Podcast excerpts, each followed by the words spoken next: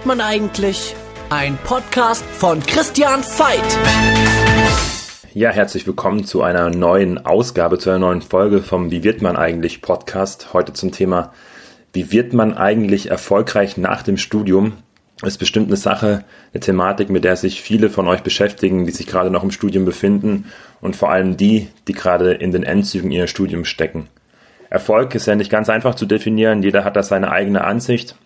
Zu dem Thema habe ich mich Anfang des Jahres, Anfang 2018 mit Professor Harald Eichsteller, dem Leiter der Medienmasterstudiengänge an der Hochschule der Medien in Stuttgart getroffen.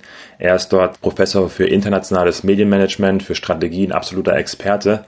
Und er hat, wie viele von uns wahrscheinlich sagen würden, eine absolute Musterkarriere hingelegt, absolute erfolgreiche Karriere nach seinem Studium, ist direkt als persönlicher Assistent von Joachim Kienbaum eingestiegen, war dann Strategiechef bei RTL einige Jahre und bevor er 2001 an die Hochschule der Medien als Professor gegangen ist, war er noch Chief Digital Officer beim Aral-Konzern, also Digitalchef dort. Und ja, ich freue mich sehr, dass die Folge jetzt online geht, denn er hat wertvolle Tipps, hat uns tolle Insights gegeben, ähm, wie man denn erfolgreich nach dem Studium wird. Also ganz viel Spaß dabei. Professor Harald Eichsteller, herzlich willkommen. Hallo. Sie haben ja wahrscheinlich in der Industrie auch das 10- oder 15-fache vielleicht verdient, was Sie heute verdienen. Wie kam es denn für Sie denn dazu, dass Sie ähm, den Sprung gemacht haben von der Industrie jetzt zur HDM, auch schon seit 15 Jahren? Ja, das ist natürlich eine sehr gute, also 10, 15-fache ist natürlich äh, haltlos übertrieben. äh, aber es ist natürlich, es hängt eng mit der Definition dessen, über was wir sprechen heute. Was ist Erfolg eigentlich zusammen? Und äh, ich glaube, wenn man, wenn man jung ist und Träume hat und äh, was realisieren will, dann hat das Thema, was, was bekomme ich dafür, äh, also auch wie viel Geld bekomme ich dafür, äh, schon auch eine große Bedeutung. Also das, das passt immer zusammen. Verantwortung, Geld, äh, nächste Verantwortungsstufen, Dienstwagen, äh, nächste Verantwortungsstufen, größerer Dienstwagen und äh, also das sind so, äh, das, das, das geht irgendwie äh, ineinander über oder gehört zusammen. Und äh, wenn man dann äh, nach, nach einigen Jahren einiges erreicht hat, also im, in einer klassischen Karriere, wenn man dann Geschäftsführer ist oder Vorstand, dann ist natürlich die Frage, äh, wie, wie definiert man dann tatsächlich Erfolg äh, weiter für sich. Ähm, Im Normalfall definiert das Umfeld das für einen und das Umfeld setzt die Ziele und das sind oftmals eben Umsatzziele und Gewinnziele ähm, oder wie in meinem Fall öfters auch strategische Ziele und dafür bekommt man dann wieder Geld. Also das heißt, man ist dann irgendwann ist man mittendrin äh, und Erfolg wird eigentlich immer über Geld definiert. Wie wichtig sollte denn oder wie Ihrer Meinung nach Geld sein für einen Studenten, der gerade sein Studium abgeschlossen hat? Also da, sollte Geld ein Antrieb sein, um, um einzusteigen? Also ich würde sagen, es gibt ja in der Motivationsforschung so eine Unterscheidung zwischen äh, Hygienefaktoren und Motivationsfaktoren. Äh, gerade jetzt für uns, äh, Sie studieren ja auch selber im Masterprogramm, äh, würde ich sagen, be bestimmtes Einstiegsgehalt ist einfach ein Hygienefaktor. Also wenn man äh, einen Bachelor erfolgreich studiert hat, äh, einen Studienplatz bei uns bekommen hat, ein Masterstudium abgeschlossen hat, dann sollte man halt irgendwo eine bestimmte Summe von äh, Geld pro Monat kriegen, auch netto und nicht nur brutto. Und äh, weil man hat ja schließlich viel investiert. Also von daher, aber es ist für mich durchaus ein Hygienefaktor, ähm, weil oh, das gehört einfach dazu. Also äh, ganz klares Statement, kurzer Ausflug. Äh, ein Volontariat halte ich für ein völlig antiquiertes Ausbeutungsmodell und für nicht adäquat für unsere Masterstudenten. Wenn wir gerade äh, bei der HDM da bleiben, jetzt als Beispiel, natürlich kommt es immer auf die Branche auch an, wo, wo man einsteigt, aber hätten Sie da auch, um gerade nochmal beim Thema Geld zu bleiben oder Einstiegsgehalt, auch so eine Summe, wo Sie sagen, drunter dürfte man dann nach dem Bachelor, vielleicht nach Praktika oder auch Berufserfahrung, was ja auch einige an der HDM zum Beispiel gemacht haben oder auch in anderen Universitäten, Hochschulen, haben Sie da eine Summe, wo Sie sagen, da dürfte man eigentlich nicht drunter einsteigen, auch für sich selbst? Also die Summe, wo man auf gar keinen Fall drunter einsteigen soll als äh, Masterabsolvent, ist 3000 brutto im Monat. Äh, also das, und das ist schon wenig. Also circa 2000 netto, 1,9, 2000 netto im Monat wäre das dann so grob überschlagen. Ja, ne? Aber das ist, äh, wie gesagt, eigentlich das, das Minimum. Also wenn, äh, ich, ich bin auch immer der Freund, also so habe ich das früher, als ich ein Unternehmen war, auch immer handhaben können, glücklicherweise, dass ich leistungsabhängige Prämien bezahlt habe oder ein 13., 14., 15. Monatsgehalt. Ähm, das ist nicht überall so, aber das ist natürlich zusätzlich motivierend. Aber ich würde sagen, die 3000 brutto pro Monat ist ein absolutes Minimum.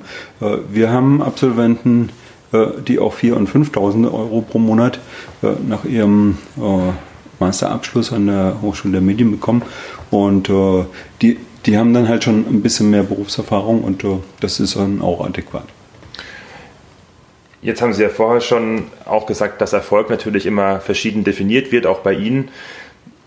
Wenn man jetzt Ihren Lebensweg anschaut oder Ihre Karriere, dann sind Sie ja, wie, wie gesagt, auch in, in, sehr hohen Positionen unterwegs gewesen, auch was viele vielleicht nachstreben wollen. Was, was bedeutet denn für, für Sie eigentlich Erfolg? Also was hat für Sie nach dem Studium vor allem Erfolg bedeutet? Mhm. Ja, okay, um nochmal so weit zurückzugehen.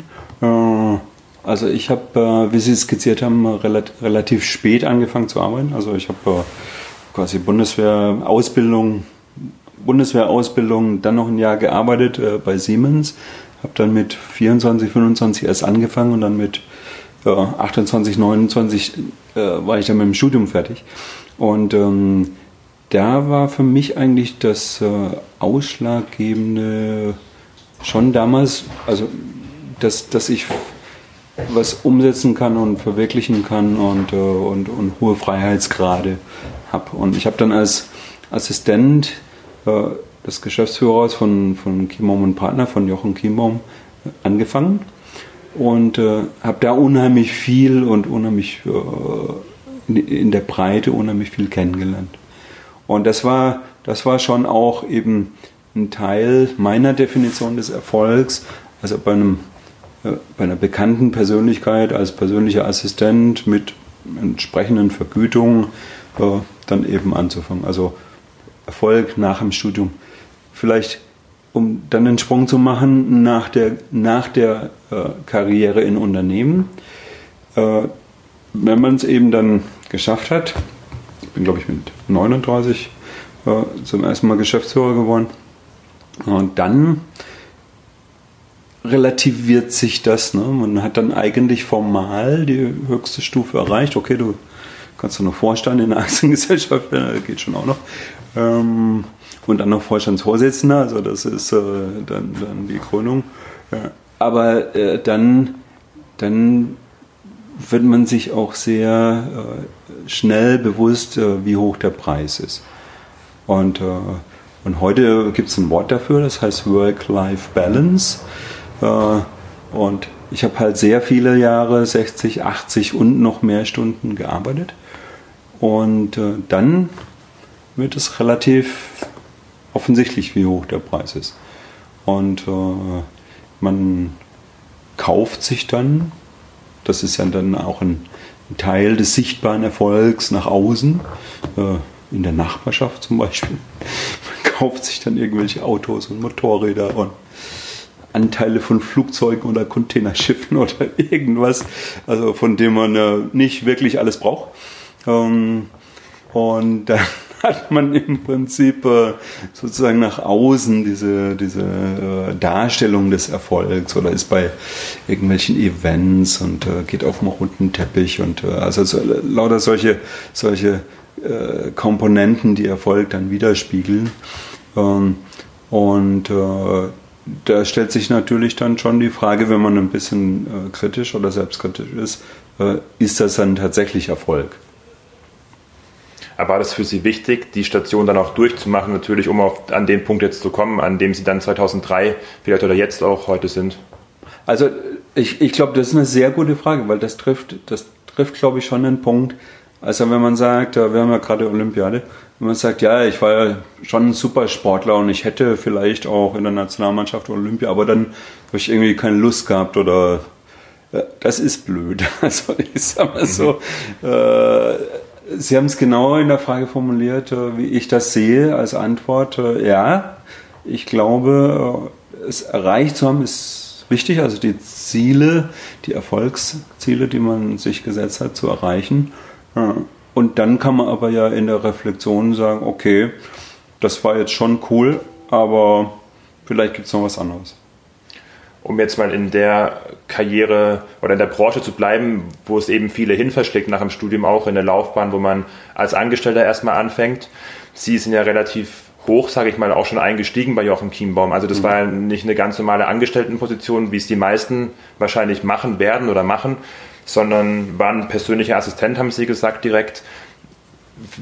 Was ist denn Ihrer Meinung nach ein Schlüsselkriterium oder ein Schlüsselfaktor, um eben nach dem Studium vielleicht nicht gleich Angestellter zu sein, sondern vielleicht auch in eine Position zu kommen, wo man schon was bewegen kann?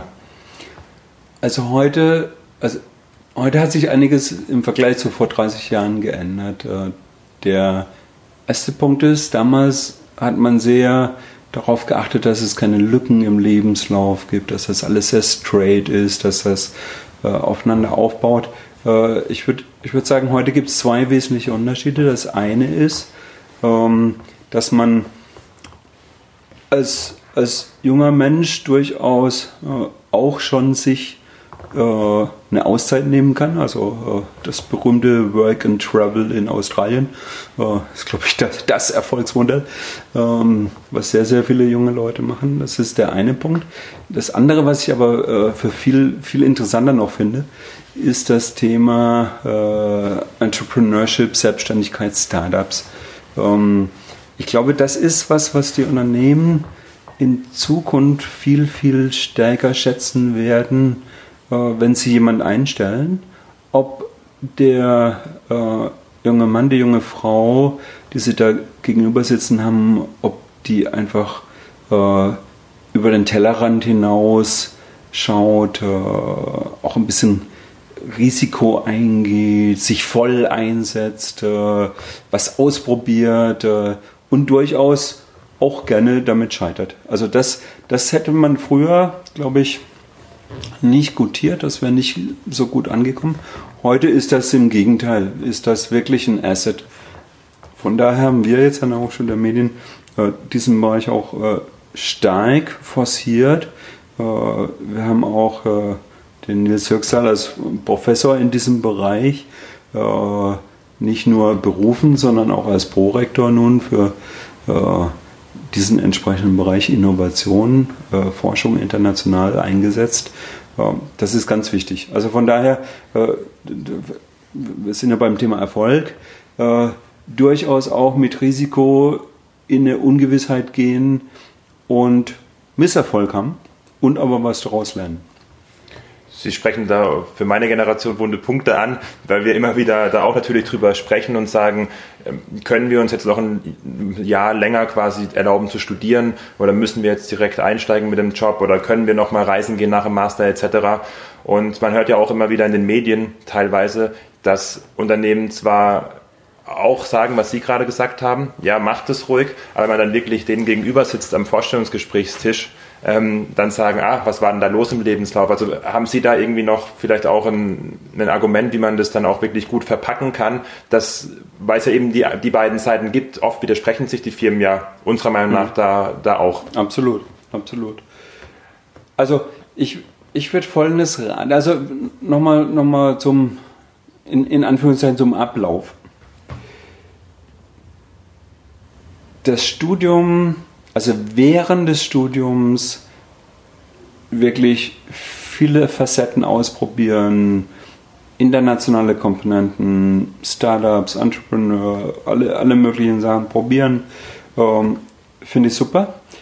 Und auch in diesen Ablauf dann äh, sozusagen auch solche Work-Life-Balance, Auszeiten äh, zu integrieren, ist auch super. Ich habe ein bisschen äh, persönlich Bedenken, wenn man dann super straight alles durchgezogen hat, Bachelor, Master, alles super und dann sagt er aber, jetzt mache ich erstmal sozusagen ein Jahr Pause. Ähm, ich kann mir vorstellen, dass das bei den Unternehmen so ein bisschen so äh, zu Augenbrauen Lüpfen, wie der Schwabe sagen führt. Hm, okay, äh, dann erstmal Pause und jetzt ist er sozusagen so tiefenentspannt oder sie ist so tiefenentspannt und, und dauergechillt, äh, ob das dann nochmal resozialisierbar ist. Mhm. Äh, in meinem Unternehmen weiß man nicht so genau. Also äh, ich plädiere immer für, also einen Monat, einen Monat oder ich habe einmal drei Monate, einmal einen Monat äh, zwischen zwei großen Stationen Pause gemacht. Äh, das ist super. Dann kommt es tiefenentspannt tatsächlich und erholt aber bis nicht komplett raus, also ein Jahr danach raus, weiß ich nicht so genau. Da würde, da hätte ich auch so meine, das würde ich auch als Personaler äh, im Forschungsgespräch auch hinterfragen. Mhm. Also ich würde eher sagen, äh, das ins Studium einzubauen. Ich würde auch äh, im Gegensatz zu dem einen oder anderen Kollegen auch hier an der HDM sagen, das Bachelorstudium, wenn es da keine internationalen Komponenten gibt, eher schnell durchziehen. Also wirklich Regelstudienzeit sieben Semester. Äh, und, oder eben einen internationalen äh, Ausflug mit integrieren, dann kann man auch acht Semester machen. Äh, und dann schauen, dass man das Masterstudium, also ich, ich plädiere auch beispielsweise für äh, Praxis zwischen Bachelor und Master, dass man da auch schon mal, äh, dass man das zweite Studium auf einem anderen Level startet und nicht einfach nur in Anführungszeichen weiter studiert. Und damit kann man dann schon halt 24, 25, 26 sein. Also kein Problem. Aber damit haben wir dann auch keine Probleme zu sagen, ein Trainee, weiß ich nicht, ob ich das machen muss. Ein Volo mache ich auf gar keinen Fall. Und wenn Einstieg nicht ganz in der Gehaltsklasse, wie ich mir gewünscht habe, dann aber einen klaren Karriereweg und einen klaren Pfad, um zu sagen, und in zwei Jahren bist du da und dann kommt automatisch auch äh, die nächste Stufe. Jetzt haben Sie gerade einen, einen, sehr spannenden Punkt, wie ich finde, angesprochen. Work-Life-Balance während dem Studium auch. Habe ich so noch nie gehört, aber finde ich super spannend. Jetzt sind ja gerade Masterstudiengänge oftmals auch nicht solche Laschenprogramme, gerade an der HDM auch nicht, sondern mal wirklich auch was zu tun ja. und lernt auch viel praxisnahes. Gibt es denn, also wie sehen Sie da Möglichkeiten, zum Beispiel auch zu scheitern? Ist es für Sie wichtig, dass man im Studium, gerade Masterstudium nochmal, sich eher spezialisiert oder viele Dinge ausprobiert und dann auch mal eine 3 oder eine 4, vielleicht im schlimmsten Fall, bekommt? Weil davor haben wir ja oft Angst, dass wir sagen, oh Gott, wenn jetzt da eine 3 steht oder 2, 3 mal im Zeugnis, nimmt mich dann überhaupt noch jemand? Wie ja. stehen Sie dazu? Ja, das ist, äh, das ist lustig, dass Sie ansprechen. Vielleicht erinnern Sie sich ganz dunkel an, an, die, an die erste Veranstaltung mit mir. Absolut. Weil da habe ich nämlich genau das gesagt. Hey, ihr seid jetzt durch, weil natürlich muss man einen super Abi haben, um einen super Studienplatz zu kriegen. Man muss einen super Bachelor haben, um einen super Masterplatz zu kriegen. Das ist klar. Aber im Masterstudium ist man eigentlich durch. Also diejenigen, die da auch alles mit 1,0 machen, sind in Unternehmen nachher eher suspekt. Also von daher ausprobieren. Also ich würde mal sagen, man muss ja nicht so weit gehen und Dreien und Vieren produzieren. Das ist ja dann ein bisschen komisch, ne? wenn man es bisher immer nur Einser gemacht hat. äh, aber dass man dann sagt, hey, ähm, ich, es kommt mir jetzt eigentlich gar nicht wirklich auf die, auf die Note an. Ähm, also in meinen Kursen, die sind ja auch in dem einen oder anderen äh, äh, Modul und in der Veranstaltung bei mir, ähm, habe ich das Problem eigentlich nie. Also die, die Ergebnisse sind eigentlich äh, im Durchschnitt sehr gut. Äh, und das ist, äh, aber ist natürlich auch eine Motivationsfrage, klar. Also ist es dann durchaus legitim, wenn ich es richtig verstanden habe, dass man im Master sich nochmal wirklich breit aufstellt und sozusagen Generalist wird? Sehen das die Unternehmen dann nicht ähm, ja, ein bisschen, bisschen ja. komisch. Also die, die Diskussion haben wir oft immer oder sagen ja. die, man braucht lieber wirklich, ich gehe zum Beispiel als Beispiel ins Branding oder komplett in Social Media und belege da alles, was mhm. geht, sondern mach auch mal Webanalyse, wo ich weiß, da bin ich eigentlich nicht so gut, aber es mhm. ist halt vielleicht, kann mir nicht schaden, auch was Neues zu lernen, genau. um, um Unternehmen das auch wieder anzuwenden. Also ich würde, äh, Sie haben Generalist gefragt, ich würde andere Vokabeln nehmen. Also ich würde äh, zwei Aspekte beleuchten. Das eine ist, ich ich benutze gerne den, den Ausdruck, Ausdruck Hybridmodell und zwar nicht im automobilen äh, Sinne, sondern äh, dass man sagt, also man hat zwei Kernkompetenzen. Also wirklich zwei Bereiche und zwar zwei äh, unterschiedliche Bereiche, wo man, wo man echt stark ist.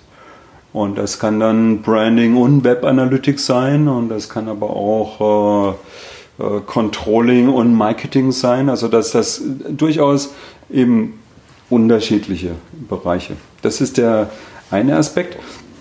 Und der andere Aspekt, äh, den würde ich eben nicht Generalist nennen, sondern ich würde sagen, das ist die Schnittstellenkompetenz, allein auch schon bezüglich der Vokabeln, die verwendet werden. Das heißt also, wenn man äh, eben mit äh, Techies spricht, also beispielsweise nach der Assistenz, äh, bei Jochen Kiembaum war mein erster Abteilungsleiterjob äh, IT-Chef. Obwohl ich äh, Diplomkaufmann bin, zwar Wirtschaftsinformatik als Vertiefung hatte, aber äh, kein ITler war. Und äh, da war eben ausschlaggebend diese, ich würde fast sagen, Sprach- und Schnittstellenkompetenz, dass ich eben ein Weltbild hatte, wie das da funktioniert, mit den Leuten sprechen konnte, obwohl ich selber nicht der Spezialist war. Und ich glaube, gerade in, Interakt, in, in, in interdisziplinären Teams, in agilen Teams, äh, wo, es, wo, wo, es stark auch auf Verantwortung ankommt, äh, von Mitarbeiter zu Mitarbeiter, wie brauche ich die Sachen äh, an den Schnittstellen von meinen Kollegen, über die Abteilung hinweg, da ist diese Schnittstellenkompetenz extrem wichtig. Also von daher ja, schon in viele verschiedene Bereiche reinschauen, aber auch ja äh, an ein oder besser noch Hybridmodell an zwei äh, Schwerpunkten wirklich Bescheid wissen. Und dann hat man ja auch noch die Massearbeit und dann kann man dann eben auch nochmal sagen, hier und da, da bin ich jetzt wirklich der Chef oder die Chefin und habe total die Ahnung.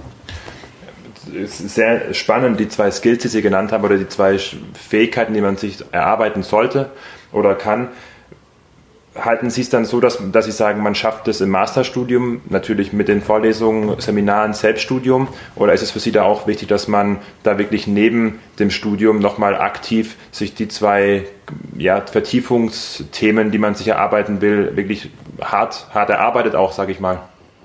Ja, aber schon während dem Studium, oder? Genau, also während also, dem Studium, also aber dass man nebenbei wirklich, also das heißt dann wirklich, ich habe das Modul, ich habe ähm, Dinge, die ich tun muss hm. während des Semesters, aber dass ich trotzdem darüber hinaus nochmal mir da Dinge zu den Themen aneigne. Also wie, für, wie zentral halten Sie das? Oder sagen Sie, da reicht eigentlich ein gut studiertes Modul aus?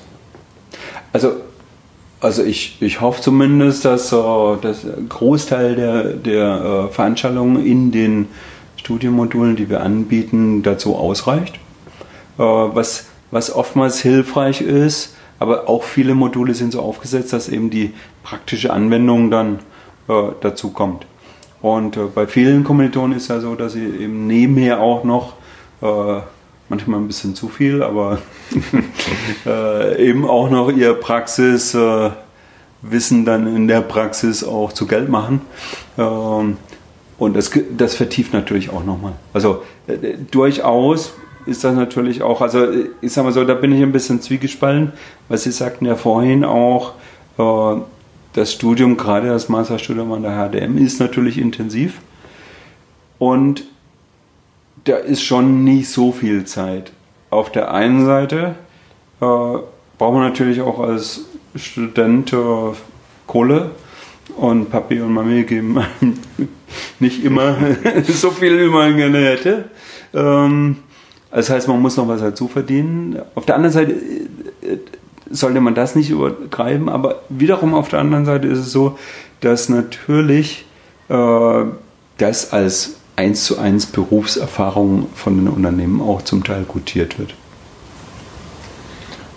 Ja, gut, gut zu wissen, glaube ich, ja, absolut. Wenn man jetzt die zwei ähm, Skills sich erarbeitet hat und wirklich da auch eine Sicherheit hat, in mhm. dem Sinne, wie man es nach dem Studium haben kann, was kommen denn Ihrer Meinung nach da noch für, für Dinge dazu, dass man einen guten Einstieg schafft? Ist da für Sie Netzwerken zum Beispiel schon während dem Studium oder danach wichtig? Oder gibt es da noch Dinge, wo Sie sagen, ah, solche Soft Skills, wie man es auch nennt, ist da noch zentral, um eben schön gebettet einzusteigen? ja. Also wir, äh, wir versuchen, also sagen wir, das eine, was natürlich immer dazu gehört, ist das Thema Projektmanagement und äh, Arbeiten in Projekten. da ist eben auch diese vorhin schon beschriebene interdisziplinäre Komponente mit dabei. Ähm, da kommen heute noch agile Methoden dazu. Das ist die eine Geschichte. Die, die andere bei den äh, Soft Skills ist das gesamte Thema Präsentationstechnik, äh, Workshops. Äh, da haben wir auch einige Veranstaltungen, wo man äh, wirklich in die Routine kommt, Workshops zu machen, zu gestalten, mitzumachen, die Ergebnisse zu präsentieren. Also das, das ist das ist was, was in Unternehmen extrem schnell positiv auffällt und wofür unsere Studenten auch wirklich, wirklich bekannt sind draußen, dass sie da eben besondere Fähigkeit haben. Und äh, ja, das Thema Persönlichkeit, also äh, ich will nicht so weit gehen zu sagen, das ist Glückssache. Also wenn, wenn, wenn die hier ankommen und im Masterstudium das noch nicht mitbekommen haben, dann kriegen sie auch wahrscheinlich äh, im, im Studium nicht mit. Ähm, ja, also Persönlichkeit und äh, Rückgrat und äh, Offenheit, aber das sind persönliche Wertung, die, die ich halt für wichtig halte. Oh. Wir, wir, also was, was man vielleicht noch sagen kann, wir, wir hier an der HDM, äh, insbesondere jetzt äh, im Meisterstudium, machen viel für, für das Thema Team und Teambuilding von Anfang an. Äh, das halte ich auch für wichtig. Und ähm, ja, damit haben wir eigentlich schon eine ganze Menge Soft Skills. Absolut, also, also ähm, ja, Persönlichkeit und Rückgrat, dass man wirklich für Dinge auch einsteht und wirklich seine Meinung vertritt, so nehme ich das jetzt mit. Ja, ja. ja und halt auch, äh, also, also ich glaube, aber wie gesagt, das ist ein ganz persönlicher Einschätzungsbereich. Also ich glaube auch äh, eben die, die Arbeit der anderen wertschätzen, äh, schon Power, schon ein bisschen Rampensau, schon äh, sich vorne hinstellen und äh, mit äh, mit viel Energie seine Positionen vertreten, aber dann aber genauso konziliant eben in der Gruppe äh, und die Ergebnisse, die die anderen beigetragen haben, äh, auch mit rauszustellen und nicht sozusagen äh, sich vorne hinstellen und sagen, ich habe alles selber erfunden. Und, äh, also das sind, glaube ich, auch Sachen, aber das äh, können Sie vielleicht noch besser beurteilen, aber das, das wird ja bei uns schon sehr stark gefördert, dass das so authentisch und, und, natürlich dann auch rüberkommt. Absolut. Also absolut kann ich auch nur bestätigen. Ich habe noch ähm, zwei Dinge, auf die ich noch gerne eingehen wollte, was Sie vorhin beschrieben haben. Das eine wäre auch ein Stück weit das Thema Planung. Sie haben vorhin an, angesprochen, okay, dann muss man auch mal sagen, in zwei Jahren will ich da sein. Wie, wie stark kann man denn Ihrer Meinung nach seine Karriere planen? Oder wie wichtig ist auch Planung, um wirklich dann dahin zu kommen, wo man hin will? Naja, also das ist ein, das ist ein sehr schwieriges Thema weil früher gerade hier in der Region hat man gesagt, ja, da gehe ich zum Daimler oder zum Bosch und dann war die Oma glücklich und alles war wunderbar. Äh, selbst in den Unternehmen werden jetzt auch eben Bereiche abgespalten und, äh, und es gibt äh, Stellenabbau an der einen oder anderen Stelle. Also äh, man ist nie davor gefeit in seiner äh, Karriere, äh, dass man eben gehen muss oder äh, dass man in eine Sackgasse geraten ist. Und da kann man gar nichts planen. Also mir selber ist das in meiner Karriere auch äh, mehrfach passiert. Äh, Gesellschafterwechsel, auf einmal wird man nicht mehr protegiert, auf einmal sagt jemand, du oh, such dir doch einen neuen Job, das wäre doch viel besser. Äh, also das ist ziemlich hart, mhm. Äh, wenn man das zum ersten Mal erlebt. Das zweite Mal ist auch nicht besser. Äh, das heißt also, ähm, damit muss man, also, also Planbarkeit ist begrenzt. Was ganz wichtig ist, deswegen auch nochmal das Thema Entrepreneurship und, und, und Selbstständigkeit. Äh, wenn man das eben äh, schon in der, in der Hochschule kennengelernt hat, dann fällt es einem natürlich auch einfacher, auch mal Zeiträume zu überbrücken. Also zwischen meiner Zeit bei RTL und bei Aral in meinen äh, entsprechenden Top-Management-Positionen war ich eben dann auch aus Versehen selbstständig. Äh, weil ich halt nicht den nächsten Job, aber einen nächsten Auftrag bekommen habe und, und das dann halt äh, sich auch so fortgesetzt hat. Äh, und das, das ist, glaube ich, auch ganz wichtig. Äh, und, und das können unsere Absolventen an der HDM, glaube ich, äh, ganz besonders gut, dass sie dann eben auch äh, sich nicht bange machen lassen äh, und sagen, okay, dann arbeite ich halt in Projekten. Und da ist nochmal das, was Sie vorhin angesprochen haben, das Netzwerk natürlich schon extrem wichtig. Äh, wir haben jetzt mittlerweile über 1000 äh, Masterabsolventen aus unserem Programm. Und äh, die sind zum Teil in tollen Positionen, die sind überall, äh, wenn man über die, die Mexco, die Branchenmesse der Digitalbranche äh, läuft, ähm, an jedem Stand sind HTM-Absolventen. Ja. Also von daher, äh, das ist glaube ich auch ganz wichtig, äh, dass man sagt, okay, äh, es gibt Unwägbarkeiten und äh, ich kann aber locker bleiben und äh, bin auch selbstbewusst genug, das durchzustehen. Wie schafft man es denn da, seinen eigenen Weg zu finden? Weil Sie haben es vorhin auch nochmal angesprochen, braucht man solche roten Teppiche etc. Da ist es vielleicht eher was, wenn man sich auch zu einer Karriere treiben lässt, was andere von einem wollen, was man selber vielleicht gar nicht will. Also war das bei Ihnen vielleicht am Anfang auch so, dass Sie gesagt haben, okay, wenn ich jetzt erzähle, ich bin zum Beispiel Geschäftsführer, dann hat es ja natürlich auch eine Strahlkraft nach außen, dann sagen andere Leute, oh, wow, schau mal, der hat es geschafft. Also ist das was, wo, was, was Sie gesagt haben, ja, das ist für mich wichtig, oder haben Sie schon immer versucht, auf Ihren, Ihr Bauchgefühl wieder auch zu hören, oder wie haben Sie das gehandhabt? Rational oder wie, wie habe ich eher aufs Gefühl gehört? Hm. Also ganz, ganz kritisch oder selbstkritisch, das, das war mir schon wichtig.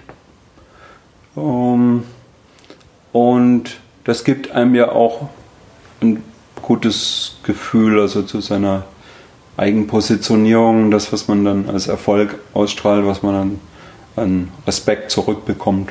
Das, das war mir schon äh, wichtig und das ist auch nicht, nicht ganz unwichtig geworden.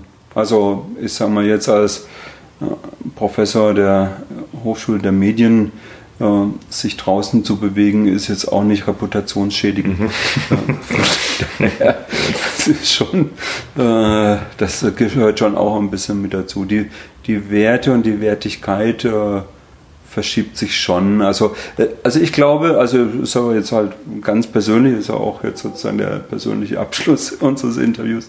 Ähm, also es gibt schon wahrscheinlich Leute, denen das äh, wesentlich egaler ist, also die halt, die sich gar nichts draus machen, was die, die anderen jetzt denken, oder die, die nicht so extrovertiert sind und, äh, und eben äh, noch mehr in sich selber ruhen und, äh, und, äh, und da ihre Eigenbestätigung finden. Also das ist auch im Endeffekt so eine Typsache. Mhm ich bin schon gern draußen und ich habe äh, schon gern auch äh, direktes positives Feedback. Äh, deswegen ist auch mein Beruf als Professor absolut der Glücksfall, weil du machst eine super Vorlesung und die Studenten sind direkt super begeistert und du kriegst direkt zurück. Also äh, großartige Sache. Als Abschluss ähm, noch eine Frage, um das Thema ging es jetzt ein paar Mal. Wie findet man denn das richtige Maß nach dem Studium auch? Also um wirklich zu sagen, hey, ich lasse mich nicht verheizen, ich will aber trotzdem mein gutes Geld verdienen, ich will trotzdem einen Job, der mir einigermaßen Spaß macht und auch was Sie angesprochen haben, wenn es mal einen Gesellschafterwechsel gibt und er sagt, hey komm, jetzt nächstes kannst du einen neuen Job suchen. Also wie schaffe ich das, da ein Leben zu haben und trotzdem erfolgreich zu werden im Job? Ja, das ist, also ich glaube, das ist total schwierig. Also vor allem für, Sie haben ja vorhin auch äh, gesagt, dass Sie, äh, dass Sie auch in einer auf einem gewissen Level Sport gemacht haben. Für, für, für, für Ex-Leistungssportler ist er, glaube ich, besonders schwierig, da einen Weg zu finden, weil äh, die sind gewohnt, immer nur Vollgas zu geben, weil die wollen halt das Spiel gewinnen oder das Rennen gewinnen oder äh, die wollen halt gewinnen und dann, äh, dann kannst du nicht mittendrin sagen, oh, jetzt mache ich, glaube ich, mal ein bisschen langsam und nach Kurve 9 ist ja gerade Winterolympiade, irgendwie oh, wird schon, äh, fahre ich mal ein bisschen langsamer rein oder so. Äh, das ist schon schwierig. Also wenn man, wenn man sozusagen, also für, für Karriere, ich, ich nenne das immer so ein bisschen Adrenalin-Junkie-Tum, äh, und das passt ja auch zu den Sportlern, äh, ist natürlich das schon auch ein, ein äh, Motivationsmomentum. Also die, diese, diese Balance zu finden, ist echt eine ständige Herausforderung. Und äh, ich habe ich hab gerade heute äh, auf Facebook was geteilt, äh, was im Forbes-Magazin stand über äh, Bewältigungsstrategien von Stress. Und, äh, und das war echt total interessant, weil eben äh, eine der Geschichten war, äh, irgendwann muss man halt Nein sagen und sich noch mehr aufbürden lassen. Also den Punkt rauszufinden. Aber prinzipiell würde ich sagen, für die Karriere am Anfang äh, ist viel besser nicht Nein zu sagen, sondern zu sagen, hey, das ist aber auch ein interessanter Aspekt. Klar, mache ich gerne, also die, mit dieser offenen Einstellung ranzugehen. Äh, und äh, ja, man hat ja auch ziemlich viel Energie. Eine offene Einstellung finde ich ein schönes Schlusswort. Ich könnte echt noch lange mit Ihnen sprechen, aber nach einer halben Stunde ist immer Zeit auch noch für die letzten sechs Fragen oder Aussagen, die okay. ich Sie ähm, bitten würde zu vervollständigen. Okay. Und zwar ist das erste, ich bin stolz auf. Ja, dass ich einen großartigen Sohn habe, mit dem ich jetzt zusammen ein Buch rausholen. Klasse. Äh, glücklich macht mich. Erfolgreich zu sein. Das Schönste an meinem Job? Dass ich wahrscheinlich noch sehr lange äh, relativ jung bleiben werde. Das größte Hindernis, das ich beruflich bisher überwinden musste? Irgendwo rausgeschmissen zu werden, obwohl man einen super Job gemacht hat. Das treibt mich an.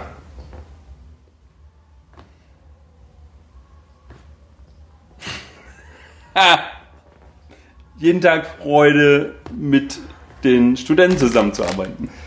Und zuletzt, äh, wie findet man heraus, was zu einem passt? Ausprobieren. Perfektes Schlusswort, Herr, Eichsteller, Herr Professor Eichsteller. Vielen herzlichen Dank. Sie sind ja unter anderem auch Fünf-Sterne-Redner. Das heißt, ähm, ich mache in die Shownotes gerne noch den Link dazu. Wer Herr Eichsteller auch gerne mal persönlich sehen will, kann sich gerne äh, für einen Bachelor-Masterstudiengang auch an der HDM bewerben. Ich glaube, für dieses Jahr ist jetzt schon rum, ne? Fürs, fürs, nee, äh, 15. Juli. 15. Juli. Also ihr habt noch Zeit und ansonsten gerne auf äh, Fünf-Sterne-Redner und die Homepage von Ihnen mache ich auch noch in die Shownotes rein. Vielen herzlichen Dank, dass Sie sich die Zeit genommen haben. Ja, hat Spaß gemacht. Vielen Dank. Dankeschön.